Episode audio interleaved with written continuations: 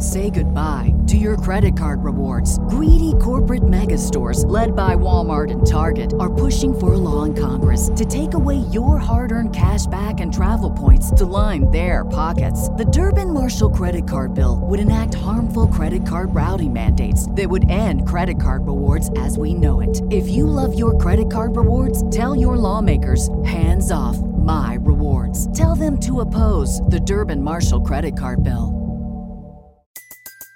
Everybody in your crew identifies as either Big Mac Burger, McNuggets, or McCrispy Sandwich. But you're the Filet-O-Fish Sandwich all day. That crispy fish, that savory tartar sauce, that melty cheese, that pillowy bun. Yeah, you get it. Every time. And if you love the Filet-O-Fish, right now you can catch two of the classics you love for just $6. Limited time only. Price and participation may vary. Cannot be combined with any other offer. Single item at regular price. Ba-da-ba-ba-ba. It's Wednesday night in the NBA, so we are recapping all of the games on today's slate, talking about all the fantasy-relevant players. Let's go! Jordan's open. Chicago with the lead. Bryant to Shaq. Not a game. We talking about practice. LeBron James with no regard for human life. Anything's possible. Back out to Allen. His three-pointer. Curry for three. Wow! Unbelievable. Making it rain in New York. We the North are now we the champions. Not the destination, it's the journey.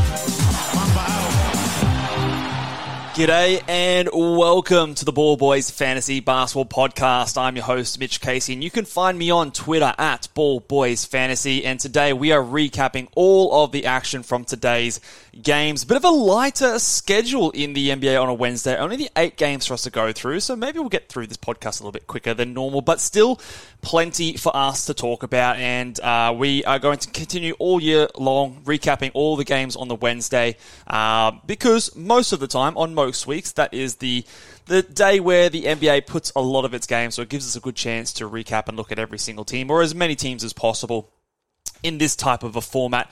And I have the availability from work to watch a lot of the games, so I have some good up-to-date, at least, opinions. So let's go through, and before we do, there was some news today. We'll go into the games in a second, but news dropped today that Draymond Green is going to be suspended for 5 games after he basically put Rudy Gobert in a sleeper hold and tried to choke him out, essentially, which I was watching that one live yesterday, and just wild stuff. Like, I don't... Draymond, man. I mean, beyond the fact that it was, you know, I guess something that's a bit thuggery to do, it's just stupid.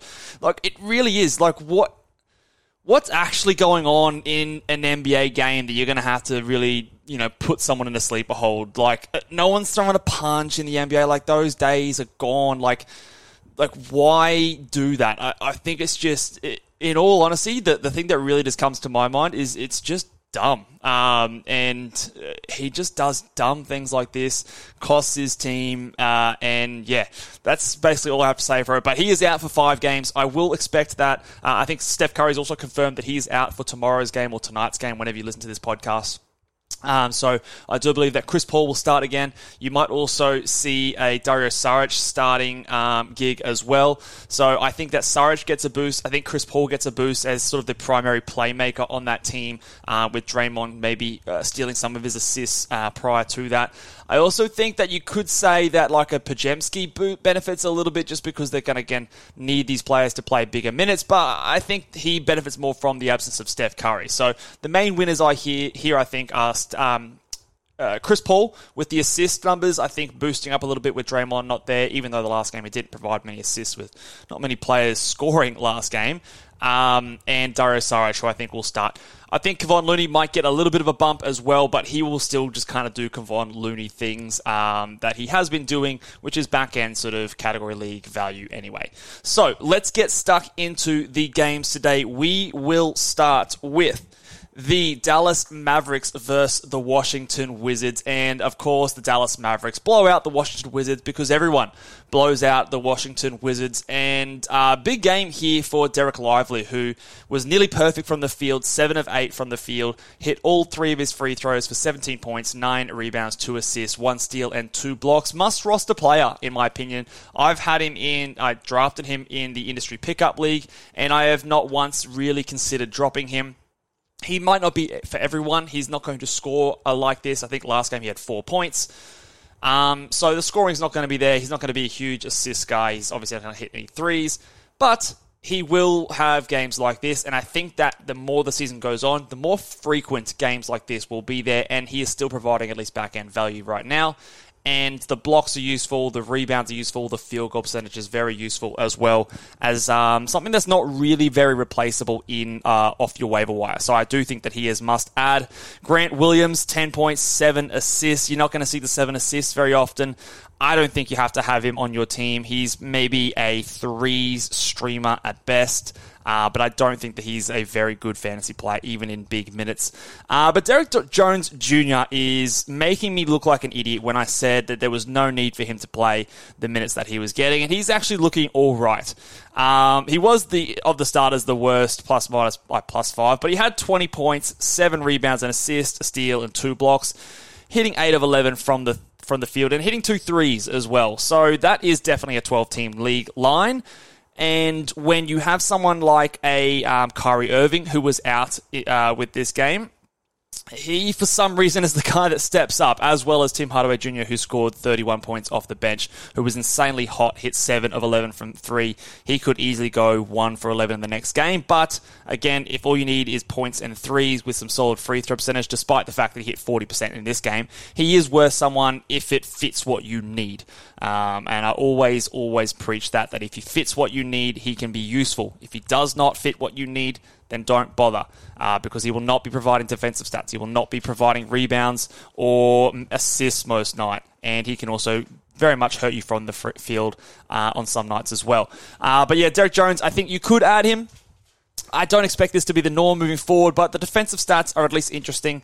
The field goal percentage is at least solid.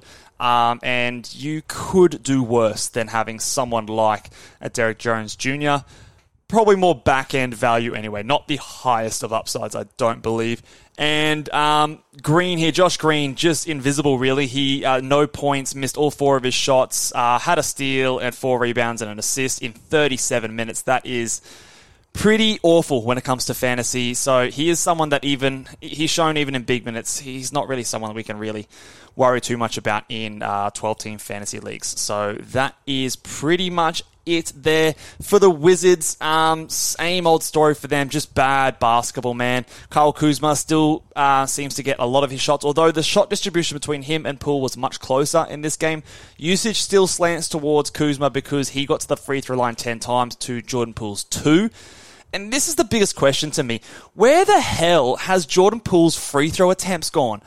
Because if he gets to the line here 7 times and hits 7 free throws, you're looking at a line where it's 21 points, 5 rebounds, 3 assists, a steal, hits a couple of threes, and great free throw percentage. And that's almost, not quite, but almost kind of what I was expecting. The free throw attempt rate has just disappeared, and it is one of the most confusing things to me this season. Maybe it is the fact that he just doesn't care as much. I don't know. Maybe the Golden State Warriors whistle was something that we need to worry about. I honestly have no idea. I'm still holding every 10, 12 category points hold. He is not someone that you should be dropping. At any moment, he can go off for a great game. He is obviously going to be what we might call a bust when it comes to the end of the season. Look back on. I was wrong on him as a sleeper, obviously, but that does not mean that he is a droppable player. I still think he has a chance to be sort of a top 75, top 60 in a punt field goal percentage build, top 75, top 80 in a points league, and if you're not punting field goal percentage, he pretty much still, I think, has a chance of being a top 100 player and provide at least useful numbers. Not someone I think should be dropped.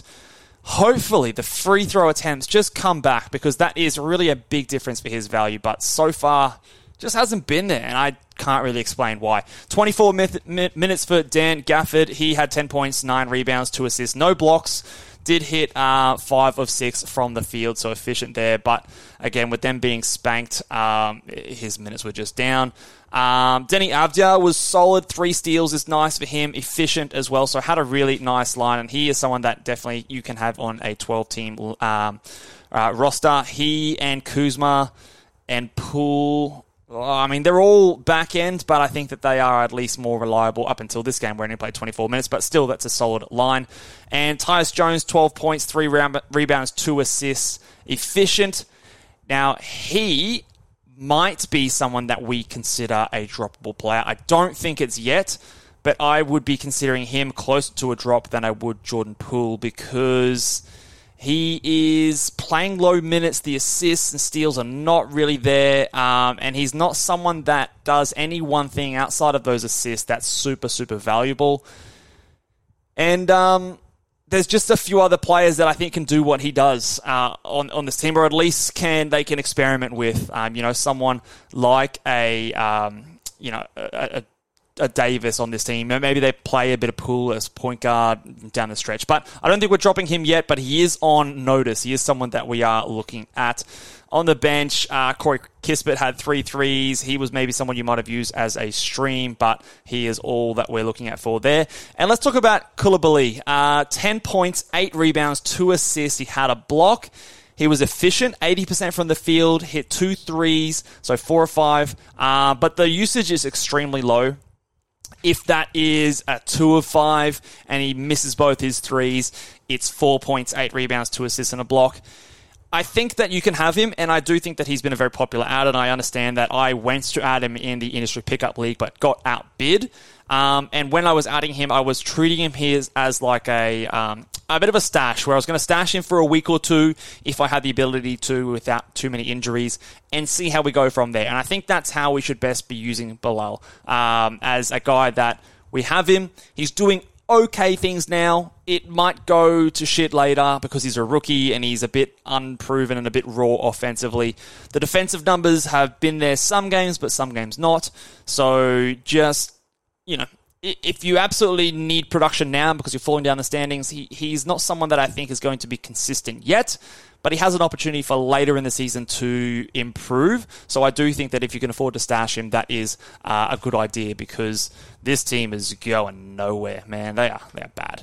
All right, let's go on to the New York Knicks and the Atlanta Hawks. And the Knicks skate by 2 points. Julius Randle is back up and doing better Julius Randle things. 29 points, 10 rebounds, 8 assists, steal, hit 3 threes, and was positive from both the field and the free throw line. And he only had 1 turnover. So, wow, what a great Julius Randle night. Treasure that. Mitch Robinson, 15 rebounds, 3 steals, and a block. Hit all 3 of his field goal attempts. He's been really good this season, and especially if you're in a punt points team or punt threes or free throws or both or all 3, Excellent late guy that is, just killing the offensive rebounds and, doing a lot of things well this year so far. Jalen Brunson played 41 minutes, classic Tibbs, and had 24 points, 8 assists. No defensive stats, no rebounds. He did hit 6 threes, though, and hit both his free throws, so that's solid without being spectacular for Brunson. And again, with another game where RJ Barrett missed time because of his migraine, I want to say it was. We got the start from Josh Hart, who played 33 minutes. I believe he played 43 minutes last game. He's backed it up with another 33-minute game. So he is a guy that I've added him in the industry pickup league. Happy with the results so far. Obviously, the RJ Barrett out helps him. But I do think that a lot of the time, if Grimes, Barrett, or maybe even Brunson... potentially DiVincenzo. If any of those guys do miss time, that Hart will be someone that elevates up. So if you have any ability to stash at all, I do think that Hart is an okay guy to have. He's not a must by any stretch. He is also a guy that won't score a bunch or hit a bunch of threes, but he gets your rebounds, assists, steals, and is solid. So he'll be okay. Remember, though, that RJ Barrett was out in this game, and we haven't really seen him push above 30 minutes when everyone's healthy, but... that might be something that we see happen fairly frequently this season, I believe. Quentin Grimes, 11 points, three threes, three-point streamer only, and really only useful when a player is out. And Emmanuel quickly did his thing again. So 20 points, 4 assists, a steal, hit 3 threes, good efficiency from the free throw line and from the field. Again, really good player. I think he is someone that we can have as a back-end roster guy. You're going to ride the bumps when everyone's healthy, but I do think that more often than not, he will provide useful enough value. And Juice McBride, played 1 minute in this game for whatever reason. I don't know. And it was in the first half, too. Like, why are we putting out a player there 45 seconds and then going, nah, you ain't it, coming back off? Like, he didn't get a chance to do anything. He had one foul, didn't attempt a shot. He was -2, like... They're probably on that foul where they hit 2 free throws. Like, give the man a chance. If you're going to bother playing him, play him longer than a minute in the second quarter. Like, I don't get it at all. So they basically did run an 8-man rotation with a lot of their players playing some decent minutes in a close game. The Atlanta Hawks, again, Jalen Johnson continues to just be awesome this season. 4 from 4 from the three-point land, which is great for him. 18 points, 5 rebounds, 2 blocks. No assists or steals in today's game, but still great. Clint Capella, 26 minutes versus Okongwu's 28 minutes. I think this is more or less what we can expect moving forward. Low rebounds for both of them, who both just got monstered really by the Knicks on the offensive boards, you know, with Randle and Robinson basically stealing a lot of their rebounds a lot of the time. So 3 rebounds for Capella and 6 rebounds for Okongwu. Most nights they will get better than that. Trey Young had 15 points, poor from the field and no threes, but did have 17 assists and 2 steals. So obviously the assists, you love to see that. The rest could be a little bit better. And DeAndre Hunter, you can go ahead and drop him. I've dropped him in the industry pickup league. He was looking decent to start the year, but it's the same old DeAndre Hunter. Just is inefficient. The steals have dried up. The rebounds, assists, they're gone. And it's classic DeAndre Hunter time. So you don't need to be holding on to him in category leagues, in standard formats. Maybe not even in 14-team leagues. I still have him in one of my 14-team leagues, but I'm considering dropping him for at least a streaming spot because, yeah, it's just not reliable for him on most nights. DeJounte Murray came back to earth after having a great game last game with no Trey Young. 13 points, 5 rebounds, 2 assists, and a steal. 17 assists for Trey Young and 2 assists for DeJounte Murray is pretty concerning. You would hope to see that would be a little bit more, at least closer to like a 2/3, 1/3 situation, but not at least in this game. Sadiq Bey was decent, 70% from the field. However, he will not shoot that well, but solid enough. And probably the most impressive performance that I've not talked about is the Bogdan Bogdanovic game. 28 points, hit 4 threes, over 50% from the field, got to the free throw line 8 times and hit all of those with 2 steals and 3 assists. Great game from him. He did it in 29 minutes, and I just think he's someone you can have. I think it's going to be up and down. He is someone that you probably can't expect or rely on him playing more than 30 minutes, but between 25 and 29 minutes a night is reasonable for him. And put it this way, I'd rather have Bogdanovic than Bey and DeAndre Hunter. So if you're talking about priorities on this team, it's Murray, Young, Capella, Johnson, and then Okongwu, and then Bogdanovic is probably that 6th guy on that list of players that I would be looking at, with Bey and Hunter exclusively used as streamers, in my opinion. All right, let's go on to the Boston Celtics with a big win, my boys. Big win with no Kristaps Porzingis and no Jaylen Brown, who I believe... What was Jaylen? I think Jaylen Brown was sick. And Kristaps Porzingis had a bit of a knee thing. So we'll keep an eye on this one. I don't think it's very serious, but really encouraging the fact that they beat the Philadelphia 76ers, even with those 2 guys out. Al Horford stepped up. 14 points, 8 rebounds, 3 assists, and 5 blocks, if you don't mind. 4 threes. He's been pretty ordinary to start this season, from a statistical point of view.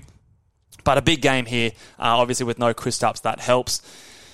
You can stream him in on days like this, but even then, I'm a little bit less confident. But this, obviously, if you did, was rewarding. Jason Tatum is doing Jason Tatum things. He's going to be getting a lot of steals this year, so hopefully that can keep up for those who drafted him.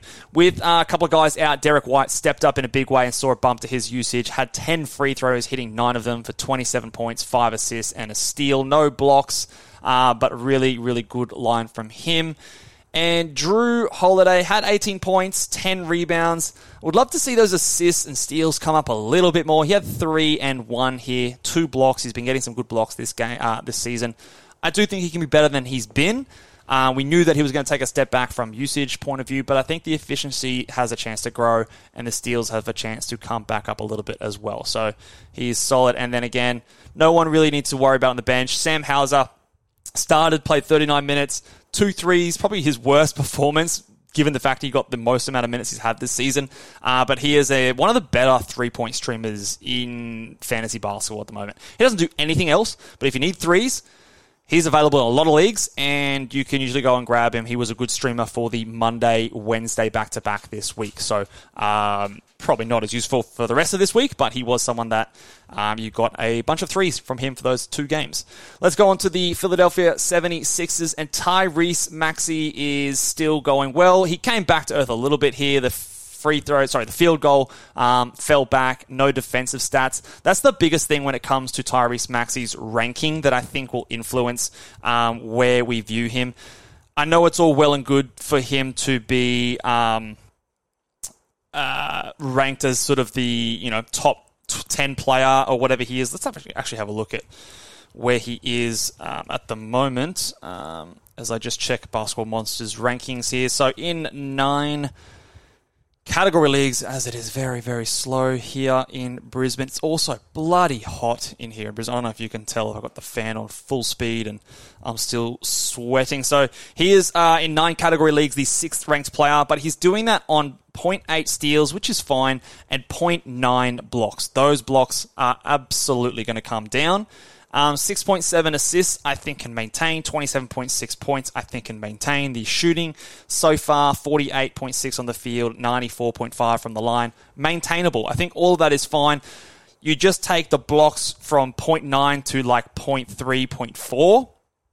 And instead of being someone who is the 6th-ranked player, and again, you're not rostering Maxey for blocks, but just in terms of just the way we view it, and we always are all consumed by rankings and things like that. It just will take him, I believe, from the 6th-ranked player down to someone who's like top 20. So still amazing. I still think he'll be a second-round player. In 9 categories, he might be close to sort of 15 to 20. -1, he suffers a little bit because there's not any clear punt strategy with him. So sort of a top 20 player in the NBA the rest of the season is how I would be viewing him. Massive win if you drafted him in the 40s or 50s. And but yeah, again, just be careful with that ranking number, not to view him as a first rounder, because I believe that is elevated by the blocks being higher than they will obviously be.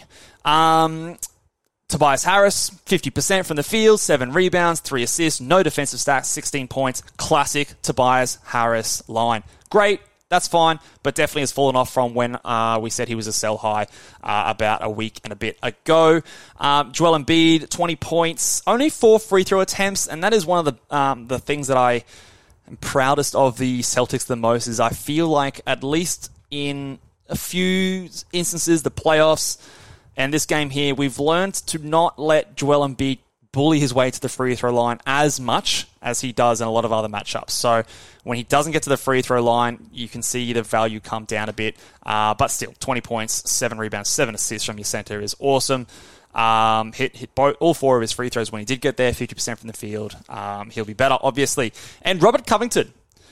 Now, just when I was ready to call it quits on ever thinking about Robert Covington ever again for fantasy basketball, he bloody does this and plays 37 minutes. He goes 0 of 5 from 3, so it could have been even bigger. If he hits 2 threes here, we're talking about a 22.6 rebound, 2 steal game with 2 threes and 4 from 4 from the free throw line. And that instance, it would have been really, really efficient. What do we do with Robert Covington? Far out. So obviously you had no Batum here, who I believe is out with a personal issue, I want to say, but he's missed a couple of games with personal issues, so I hope everything's okay. And you've obviously got Kelly Oubre, who there was a report of him coming back as early as late November. I would still expect it to be closer to, early December. But at least in the short term, if you need steals and you need threes, you could treat him as a short-term streaming option. I don't think I want to get too excited. But 37 minutes, he's absolutely a 12-team guy. Can we rely on that 37 minutes? Where is Batum? How early or how long is it going to be before he's back? All questions I don't know the answer to. But if you told me he was going to play 35 minutes a night, 100% you'd go and add him. I just don't know if that can be something we rely on. And definitely more of a category league guy than a points league guy. In a points league, I don't think I'd worry. Category league, if you're looking for steals and threes, you could look that way. Paul Reed just shows us why we were all super excited about him in 14 minutes, 10 points, 6 rebounds, 2 steals, a block, and 80% from the field, hitting a 3 as well. So, yeah. And De'Anthony Melton, still good. 50%, hit 5 threes, tweeted out the other day. Crazy. You know what? He's not going to shoot 29% from the field for the rest of the season, and the last 2 games he's been bloody awesome. Hope you held. Hope you were able to buy low if you possibly could, because he is a top 100 fantasy category league guy. He has the potential to be a top 75 player, in my opinion, and things are correcting here. He won't shoot this efficiently every night, but he has the ability to do this from time to time, and the steals, while they weren't there in this game, will be there in the future. Let's talk about the I don't know why I said it like that. The Milwaukee Bucks and the Toronto Raptors. And it was Dame time today. He finally made their owners feel a little bit more at peace with drafting him in the first round. 37 points, 13 assists, 2 steals, hit 4 threes, 15 of 16 from the free throw line. He's been at least really good from there for the entire season. Massive, massive game. So this makes people feel a little bit better. The issue, obviously, no Giannis Antetokounmpo in this game. So you would love to see this type of game with Giannis playing, and for that to make you feel more confident that it's something that can continue moving forward. So maybe there's still a bit of a buy low potential in there, although I do think he maybe finishes more as a second-round guy, which we kind of talked about in the preseason, that he might be a second-round guy, but you still take him in the first round because of the build and things that you can do around him, and he is still doing Damian Lillard things. The free throw value, insanely great. The assists are down, and that is something we did discuss, but the threes are still there. The scoring is down a little bit, but I do think it comes back up as they kind of work it out. So I think this is at least, if anything, encouraging that he still has it in him. I don't think it's just them working it out, I believe. And I also think they might have a bad coach. But really good game here. And Malik Beasley, just out of nowhere, shoots 8 threes, 8 of 11 from the three-point line, 30 points with nearly nothing else, 4 rebounds and a steal. Cool. Great. He's a three-point streamer. Do not expect this. I don't think I'd be rushing to add him at all, because he will not do anything like this. He's just as likely to go 3 of 11 from 3 next game and, score 14 points, 13 points. And, again, he didn't do much else outside of hit threes. This is just a hot shooting night. Chris Middleton continues to frustrate the hell out of me. 20 minutes. He looks good when he's out there. 11 points, 5 rebounds, 4 assists, 2 steals. I'm still holding. I talked to him as a buy low a week and a bit ago with my buy low show. Say goodbye to your credit card rewards. Greedy corporate mega stores, led by Walmart and Target, are pushing for a law in Congress to take away your hard-earned cash back and travel points to line their pockets. The Durbin-Marshall credit card bill would enact harmful credit card routing mandates that would end credit card rewards as we know it. If you love your credit card rewards, tell your lawmakers, hands off my rewards. Tell them to oppose the Durbin-Marshall credit card bill. I would have thought they'd ramped up the minutes a little bit more by now, so that makes me feel a little nervous, and I just don't know when we're going to get 28, 30-minute-a-night Chris Middleton, or if we're going to get that from him. Yeah, I don't know. Frustrating, man. But I'm still holding for now, because when he's out there, he's playing well, and that's still a back-end line, which gives me just the smallest of hope that he can still do something if given the minutes. Brooke Lopez has 7 blocks, 8 rebounds, 4 assists, hit a 3. So great stuff there. Again, won't block 7 shots game, but yeah, obviously that's a good line. Bobby Portis needs to be someone that we add right now with a few injuries to a lot of their power forwards. So he's had 31 minutes, obviously boosted by no Giannis here, but he can be solid even when Giannis comes back, because I think someone like a Jackson Jr. here, Andre Jackson Jr. here, will not get the playing time. So Bobby Portis's playing time, I think, at the moment will stay high enough, especially in points league. Must-have player in points leagues. In a category leagues, if you can use his rebounds and points, then solid, go ahead and add him. The rest of the team, we don't have to worry about. The Toronto Raptors, a few things in this game. The first thing I want to talk about here is Jakob Poeltl. Now, in a lot of games so far this season, Jakob Poeltl has been marginalised by the coach. He is often not playing in fourth quarters. They're going small a lot of the time. Sometimes they're favouring a player like Precious Achiuwa over him. And in this game here, coming out to start the second half, they started Precious Achiuwa and started Jakob Poeltl on the bench, which I just thought, what the hell are we going? What's going on here? And I tweeted out, I am officially worried about Jakob Poeltl. Of course, he then went on to have one of the best games of his season after that tweet and finished the game very, very strong. In AFL Fantasy, we call that a rocket. So that's what we're going to chalk that one up to.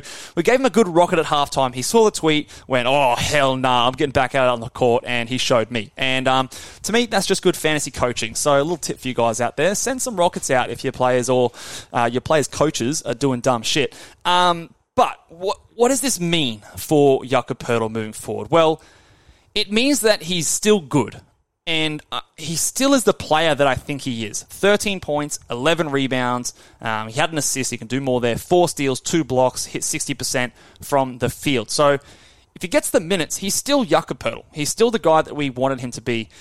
The fact that so far he is averaging, what is he averaging? He's averaging 25 minutes per game. I thought he'd be closer to 28 or 29 minutes a night. All that being said, last year he played 26 and a half minutes and he put up 12 and a half, 9 rebounds, nearly 3 assists, a steal, and 1.2 blocks. So he can still be valuable enough in 25 to 27 minutes a night. Now, you would love for that to be higher, and if it isn't higher, he will not be the value player that I thought he would have been. But he's still useful enough, especially in category leagues, in those leagues where you're punting the free throw percentage or threes. He's still solid enough. So obviously, I don't think you do anything crazy like drop him or anything like that. He might be a buy low if you are on the team that has the punt, free throw, and threes build. But there's a level of concern that I still have, despite a solid stat line, just on how they're using him and just the funkiness of the rotations and things that they're doing with him. So I still am a little bit concerned. It makes me feel confident that it's not him. It's just the coach deciding to do different shit. And we just cross our fingers that they figure it out and figure out that he's a good player and play him more. But it's been a roller coaster. Poor game here from Schroeder. 9 points, 5 assists, 2 steals. 2 steals are nice, but he's been regressing a little bit the last few games with the shooting coming way back. And it was not a good Dick game here. He was bad Dick in this game. 11 points, 2 assists, and a steal. Shot very poorly, 20% from the field. Only hit 1-3. And I don't think we need to worry about him in standard leagues at the moment. It was also a bad game from Pascal Siakam, but not because he didn't shoot very well, but because he didn't shoot. So he had a few games before this where the usage was right back up, and it's come right back down in this game. So I don't really know what that's about. 11 points, 5 assists, 7 rebounds. The 7 rebounds, 5 assists, a block is all fine. The field goal percentage is fine. He just shot nine shots. He had the same amount of shots as Schroeder. He shot less than Dick. It's never good when you are behind Dick. So yeah, that's the concerning thing here. Don't do anything crazy with him. But maybe another opportunity for a buy low, especially if this happens for another game and this becomes an up-and-down trend that we don't like to see. Scotty Barnes did his thing, was good again, 29 points, 9 rebounds, 7 assists, a steal. No blocks. I do think the blocks scale down from what we saw early in the season, and he settles in more close to that 1.3, 1.4 blocks per game, not the 2 blocks per game, which he was doing for the first 3 weeks of the season or so. But still, obviously, someone that is going to be a steal, has potential to be sort of a top 35-ish player this season. But yeah, maybe not the first round that we saw for a little while, but obviously great. And nothing else really here. Despite Precious Achiuwa starting the second half, he still only played 17 minutes and is not someone we need to get excited about, I don't think, until we see him playing 30 minutes. And even then, it'd only be in certain situations for category leagues. Let's talk about Orlando versus Chicago, which was a very tight game. We had two clutch shots down the end. Zach LaVine hit a shot to tie the game, and then Paolo Banchero hit the game winner to win it in regulation. Paolo, this, however, though, was rookie Paolo. Terrible from the field, 70% from the free throw line on 10 attempts, a steal, no blocks, 17 points, 9 rebounds, 3 assists. Look, it's solid. It's much better in points leagues. The efficiency kills you here. Only one turnover, which is fine, but it's been okay, but I don't know. Tell me, if you're Paolo, if you're someone who drafted Paolo, like, what are your thoughts on him so far this season? Are you disappointed with what you've seen? I am slightly underwhelmed, but not by much. This is kind of what I expected. I think I expected his scoring just overall to be a little bit higher, and maybe the rebounding to be a little bit higher. He had 9 here, but especially with no Wendell, I thought the rebounds could really just lift up a little bit, but they haven't. And the field goal percentage until this game was better. This obviously hurts it a lot. Goga Bitadze had a great game in this one. 15 points, 11 rebounds, 2 assists, 2 steals and a block. 60% from the field, 75% from the free throw line. That's good. Still someone you can keep rolling with as a back-end kind of stream value while Wendell is out. And Franz is also, speaking of being disappointing, I think Franz has been disappointing to me. I liked what I saw in the first 1 or 2 games from him. And ever since then, he's kind of just gone back to last year, Franz, where, look, 18 points, hitting 1.7 threes per game. I really thought that's an area of his game that he could elevate. He's taking less free throw attempts so far per game than he did last year at 3.6. I thought he could do more there and get to the free throw line more. Everything else is very, very similar to what we saw last season. It's actually scarily similar. So to this point, he hasn't taken a step forward at all. I do think that there is still obviously plenty of room for that to change, but so far, not as encouraging as I'd liked it to be. When I thought that there were signs, in that first game where he hit 3 threes, the second game he hit 3 threes, and then just this last little stretch, it's been okay without being great. So hopefully we can see him pick it up.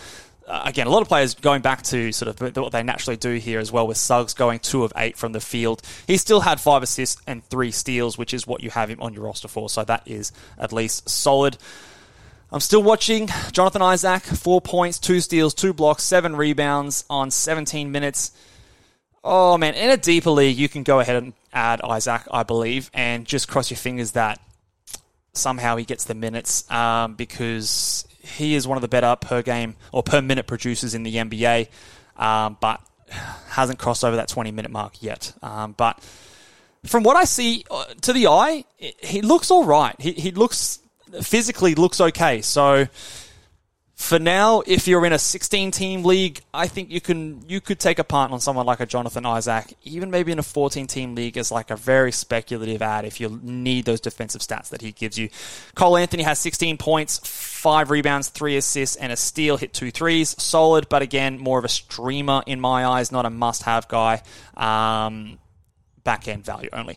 Chicago Bulls, we saw the return of Alex Caruso, who again was awesome. He, I believe, has to be, if you were to say on this Chicago Bulls team, the easiest player to picture being on a championship-winning team, to me it has to be Alex Caruso. I know that Zach LaVine is probably a better player, clearly a better offensive player, but in terms of contributing to winning basketball, Alex Caruso is that personified. 16 points, 5 of 7 from the field, hit 2 threes, 100% from the free throw line, 5 rebounds, 3 assists, had a block. I swear he had a steal in there. I don't know if they've missed it, but I swear I saw a steal in there as well. But anyway, he'll get a steal most nights. Was really good here in 24 minutes. In 24 minutes, he's fine. I have in my industry pickup team, added him, and obviously he missed the last 2 games. Didn't drop him because I do think that he can have sustained value, assuming you can handle him missing time games from time to time. Zach LaVine, disappointing. Had only the 19 points, 3 assists, not very efficient from the field. 4 threes is nice. It's just underwhelming for Zach LaVine. Vucevic, pretty mid as well. 17 points, 9 rebounds, 3 assists, a block, less than 50% from the field, hit his only free throw. mid, I'd say. I mean, this is kind of what I expect from Vucevic. It's solid. It's good. To be honest, it's good. It's not great, and that is fine. Patrick Williams got 32 minutes. He did have the defensive stats, so if players are out, you can stream him for defensive stats. Overall value, however, I don't know. Maybe. I don't know what to make of Patrick Williams. I'm pretty out on him long term, but every now and again he can have a decent night. So that's kind of where we are at here with him.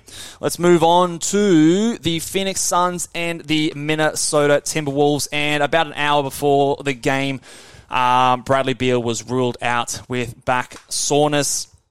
Now, they have described Bradley Beal's back injury as back spasms, is what I have seen it been labelled as. And if it is indeed back spasms, and that is totally up for debate because not all the time are NBA medical teams truthful or, honest about their medical reporting. But if it is back spasms, and I'm saying this from a person who works in the, medical profession, I do rehab on back injuries all of the time. This should be something that is fairly simple for a team like the Phoenix Suns to manage him. Now, what I believe has happened is that he came back into the lineup, and when we go to the Phoenix Suns in a second here, he came back his first game, I believe, played 25 minutes. Next game played 32 minutes. So his minutes ramped up very quickly. And as someone who's dealt with back issues before and rehabbed a lot of back issues before, the risk of a flare-up when you are increasing your overall workload rapidly is quite high.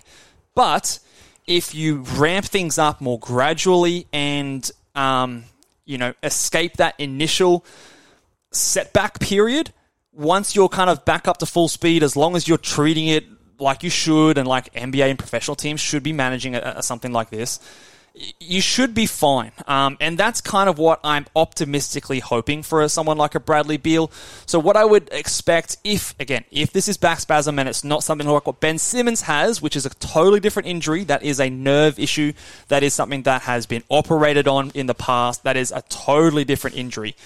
But if it's a soft tissue back spasm, then he should be able to return, I believe, in the near future. But when he does come back, if they're smart, and this is what we actually would hope for as NBA fantasy managers, is that the minutes start at 24, then they go to 26, then they go to 28, then 30, and they build up more gradually, and they don't just go 24, bang, 32 next game, 35 the next game, because that's where you're going to have these stop-starts with someone like a Bradley Beal. So that's my read on the situation. I could be totally wrong. It could be a completely different injury that they're just not actually explaining to us, but if that is the case, that is my read on it. Take it for what it's worth. Let's actually talk about the Minnesota Timberwolves. Karl Anthony Towns has been great since he was someone that, I think he had that stinking game against Boston, but since then has been good. 25 points, 7 rebounds, 2 assists, no steals or blocks, missed all his threes from this game, but still pretty solid. Rudy Gobert, after having 21 rebounds, I think, last game, or it was the game before, not so good here. 4 points, 8 rebounds, 2 blocks is nice, but 40% from the field, not Rudy Gobert-like. He's been a bit up and down this season. Anthony Edwards is disappointing. In this game, 13 points, 4 assists, a steal and a block, terrible shooting. Hit all his free throws, but yeah, quite a disappointing game for Anthony Edwards. He'll obviously be better. Naz Reid, 19 minutes. I think that he is someone, if you've had in your roster, he is in that droppable zone with someone like a Jaden McDaniels back. And even Jaden McDaniels only played the 23 minutes in this game. Kyle Anderson had 21. There's not enough minutes to go around when all those guys are healthy, and despite him being a great per-minute guy, 20 minutes, 19 minutes is not enough for Naz Reid. So he is a guy that you don't have to drop, but he should be considered, I believe, in most 12-team category leagues, that guy that's down the bottom, that if you wanted to stream the position or if there's another player that you wanted to sort of see how they go, you could move on from a Naz Reid. But not a whole lot else to talk about for this team. Mike Conley is still doing Mike Conley things, and he's a nice back-end guy for category leagues. Over for the Phoenix Suns, Devin Booker returned and had his minutes limited. 26 is, again, it's a decent return. It's not much of a minutes limit for someone who's missed you know, a couple of times already this season, but he was good. Obviously, 31 points, 4 rebounds, 5 assists, no defensive stats, 2 threes, and hit all his free throws. So, yeah, he's going to keep doing what we thought he'd be doing. Durant is Kevin Durant. He was great, efficient, just like we like to see. Nurkic was pretty poor, although he only took 3 shots, 24 minutes to Eubanks's 20. A bit of that might have been the fact that this was not really very contested and a bit of a blowout, so they didn't have to extend his minutes much in the final quarter. Although Kevin Durant played 35 minutes, that seems like a lot. So I wouldn't worry too much for Nurkic. I still think he's more of a back-end guy, as I kind of always have, but I don't think this is a case of Eubanks overtaking him, more a case of a blowout in this game. And he didn't really have to do much with some of the other guys really cooking and doing their thing. What else really happened in this game? Grayson Allen had 3 threes, 3-point streamer only, not really someone you have to have on your team. And Eric Gordon, again, a point streamer when one of Beal, Booker, Durant is out, but as soon as all 3 of those guys are there, and even if 2 of them are there, he's not someone you really have to have on your team. And that's pretty much it for this game. Let's move on to last couple. We've got the Lakers and the Sacramento Kings. Big game from Domantas Sabonis, 29 points, 16 rebounds, 7 assists, 3 steals and a block. He was 2 of 2 from the free throw line, hit a 3. Massive, massive game. So he was a bit underwhelming before, although a lot of it was really due to free throw percentage. And to be honest, we all should have known that he's not the best free throw shooter. He's been worse, but again, that's kind of how season averages work. Sometimes you'll have some poor stretches, sometimes you'll have some good stretches.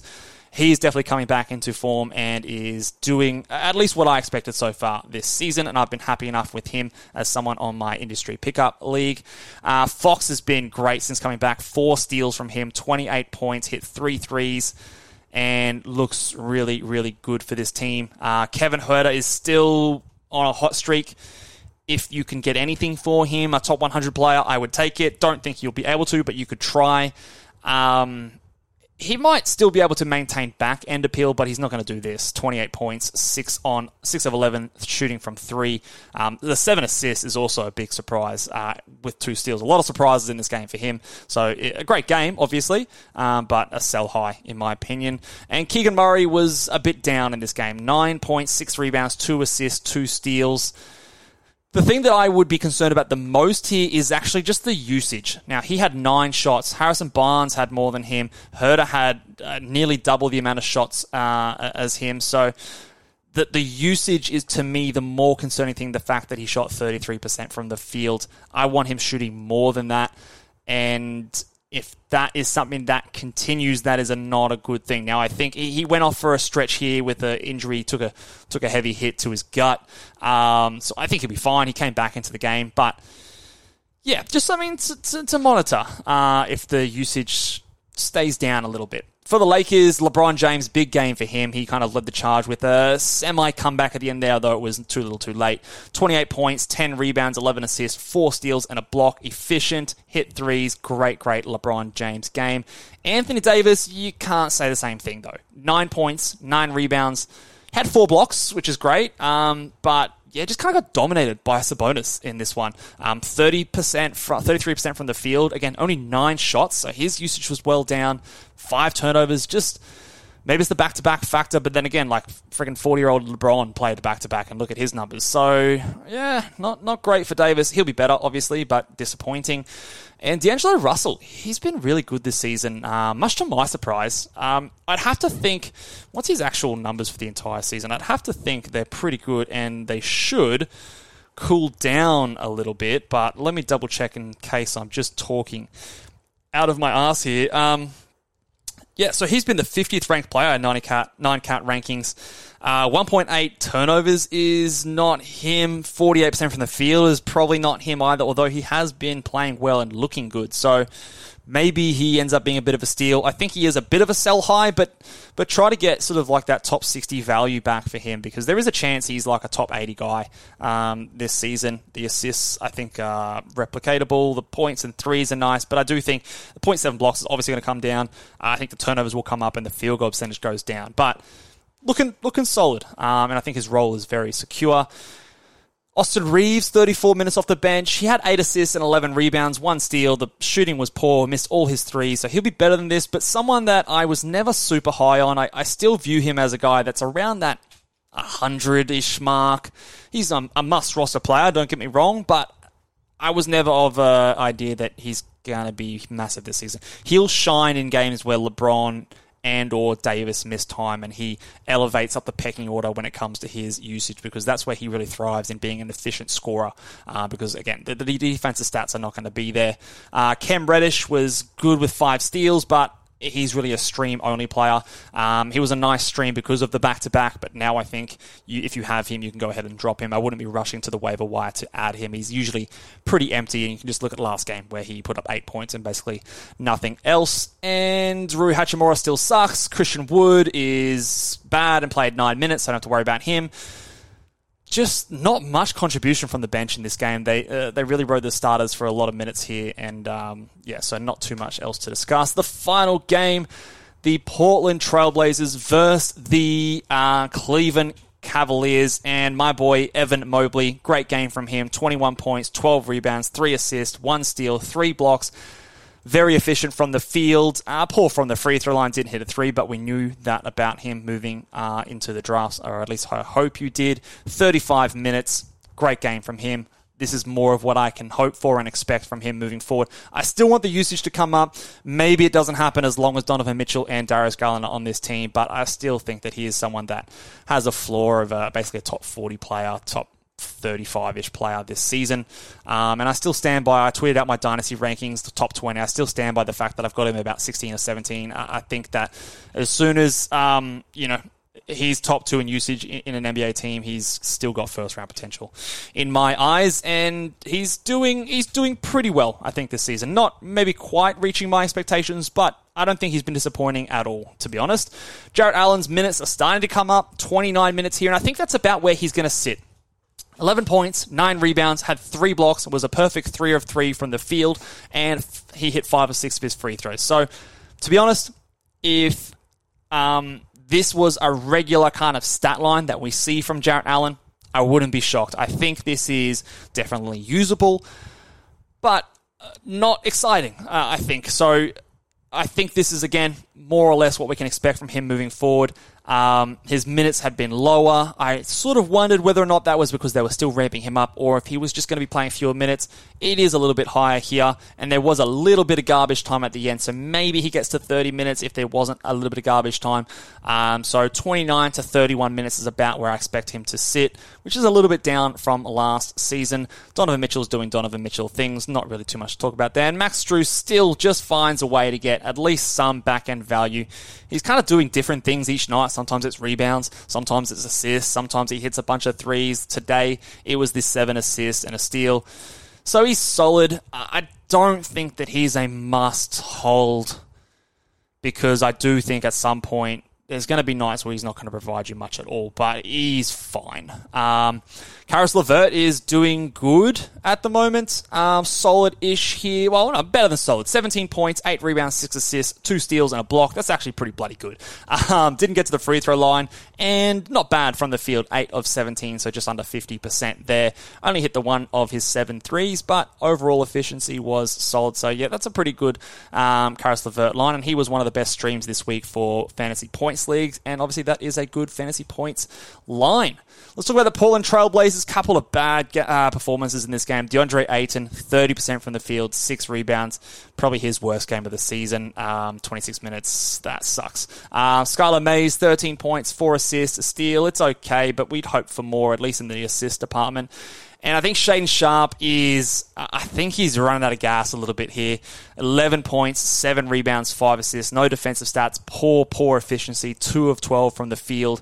He hit 6 of his 7 free throws, but he was kind of questionable. I think he was questionable or probable going into this game with, I want to say, knee soreness or something like that. He's been playing and logging huge minutes and asked to do a lot on this team. I can foresee a night off in his future, just because he has been doing a lot and a lot more than he probably expected or the team expected to begin this season. I've been very impressed with what I've seen from Shaedon Sharpe. I think that growth and elevation in the other things in his game has been evident. But I do also think that he is maybe overextended himself, at least this early in the season. So I think fatigue and those heavy minutes are catching up with him a little bit here. So I think we could be seeing a night off for him shortly. Really not much else to talk about here. Jeremy Grant did Jeremy Grant things, 17 points, not much else, 2 steals. It's fine. Kamara started, but I don't think we have to worry about him in category 12-team or even points leagues either. He's not the best fantasy game. Couple of decent lines on the bench here, but again, it's a bunch of garbage that I don't think is really meaning much to us when we reflect back on it. All right, done in under an hour here, guys. That's a new record for these podcasts. Obviously, 8 games, so we can get through a bit tired. Next week, we've got another 14-game slate. Hooray! Which we will go through, obviously, every week on the Wednesday night. But thank you very much for tuning in, guys. Make sure you guys hit the big thumbs up button on the YouTube if you're watching over there. Hit subscribe on YouTube or on podcast. Give us a 5-star rating and review. And until next time, guys, we will catch you later. Bye.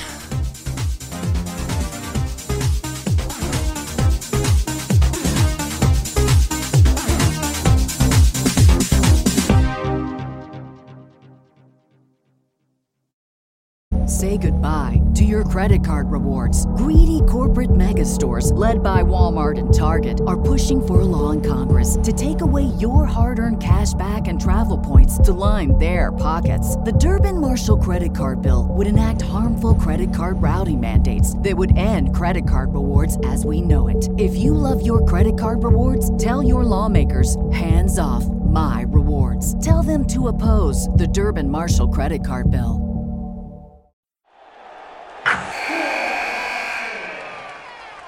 Wilson, you sent the game-winning email at the buzzer, avoiding a 4:55 meeting on everyone's calendar. How did you do it? I got a huge assist from Grammarly, an AI writing partner that helped me make my point. 96% of Grammarly users say that it helps them craft more impactful writing. Would you agree? Grammarly helped adjust my tone to navigate tough work conversations. And it works everywhere I write, so I can quickly communicate effectively. Your teammate used Grammarly to summarize an important document, making a 3-pointer. How did he do it? It only took 1 click. When everyone uses Grammarly, everything just makes sense. You made an incredible slam dunk to end the game. The meeting was canceled, and your team will go home champions. Go to Grammarly.com/podcast to download it for free. That's Grammarly.com/podcast. Easier said, done.